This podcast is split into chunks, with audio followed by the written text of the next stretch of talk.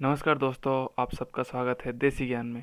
जैसे कि आपको पता है, हम लोग यहाँ पे बात करते हैं कुछ टेक्नोलॉजी के बारे में और कुछ फाइनेंस के बारे में। और आज थर्सडे है तो बात करेंगे टेक्नोलॉजी के बारे में।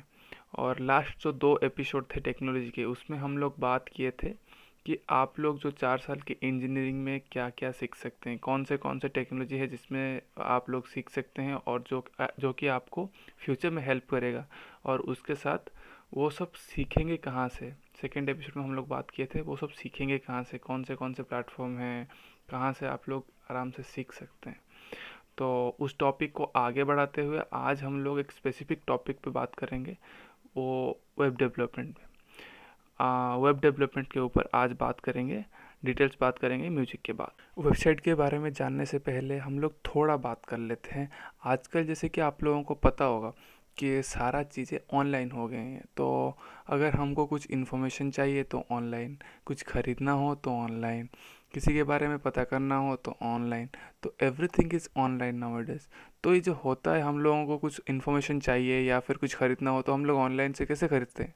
हम लोग जाके गूगल में सर्च करते हैं कि भाई गूगल मुझे ये दे दे, वो निकाल के देता है कुछ लिंक्स, हम उसमें क्लिक करके जानते हैं सारा इन्फॉर्मेशन। तो ये सब कहाँ से होता है? ये सब वेबसाइट के थ्रू होता है। आप लोग मान लीजिए हम लोग शॉपिंग करना चाहते हैं तो हम लोग क्या करेंगे, flipkart.com या amazon.com को विजिट करेंगे। तो ये दोनों वेबसाइट्स ही हैं। और आप लोगों को शायद, अगर आप लोगों को किसी के साथ बात करना है, दूर बैठे कोई पर्सन के साथ चैट करना है तो क्या करेंगे, आप लोग facebook.com पे जाएंगे, मैसेंजर के यूज करेंगे, उसमें आप लोगों को मैसेज भेजेंगे। तो ये सब वेबसाइट के थ्रू ही होता है।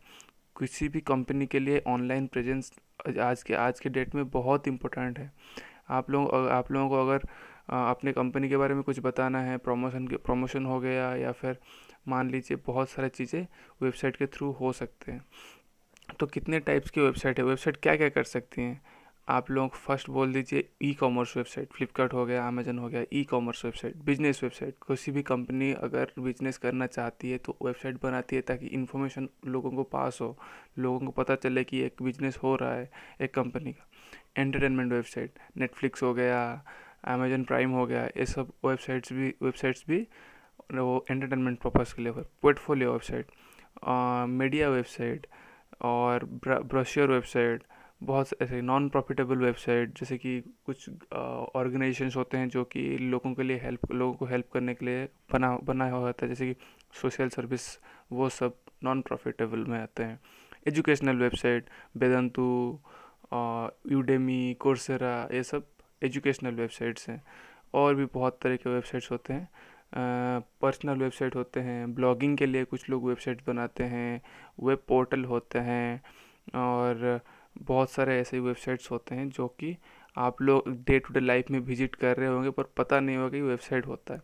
तो आज हम लोग जानेंगे कि वेबसाइट में क्या क्या होता है और हम लोग कैसे उसको डेवलप कर सकते हैं, खुद ही बना सकते हैं वो वेबसाइट्स।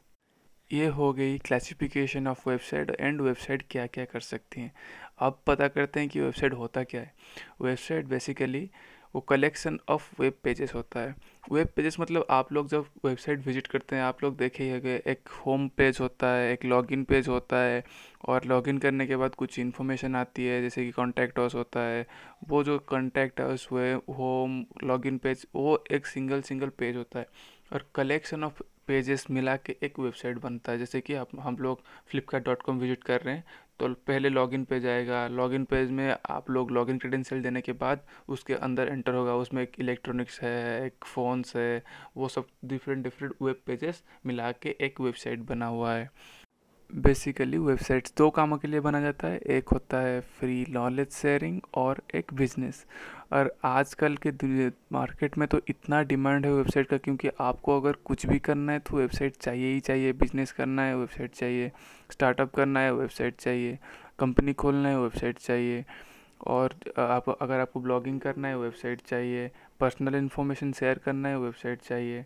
तो वेबसाइट का डिमांड बहुत ज़्यादा है और आप लोग बहुत सारा चीज़ आज के ज़माने में वेबसाइट का डिमांड बहुत ज़्यादा है, क्योंकि जितने भी कंपनी हैं, जितने भी बिज़नेस हैं, सब चाहती हैं कि वो ऑनलाइन आ सकें, और ऑनलाइन मार्केट बहुत ज़्यादा ग्रो कर रही है। और ये जो वेबसाइट है ना वो नेवर एंडिंग डिमांड है। सो आप लोगों को ये सीखना चाहिए ताकि आप खुद की वेबसाइट बना सको और दूसरों को सप्लाई कर सको और खुद भी अपना ग्रोथ के लिए वेबसाइट को यूज़ कर सको।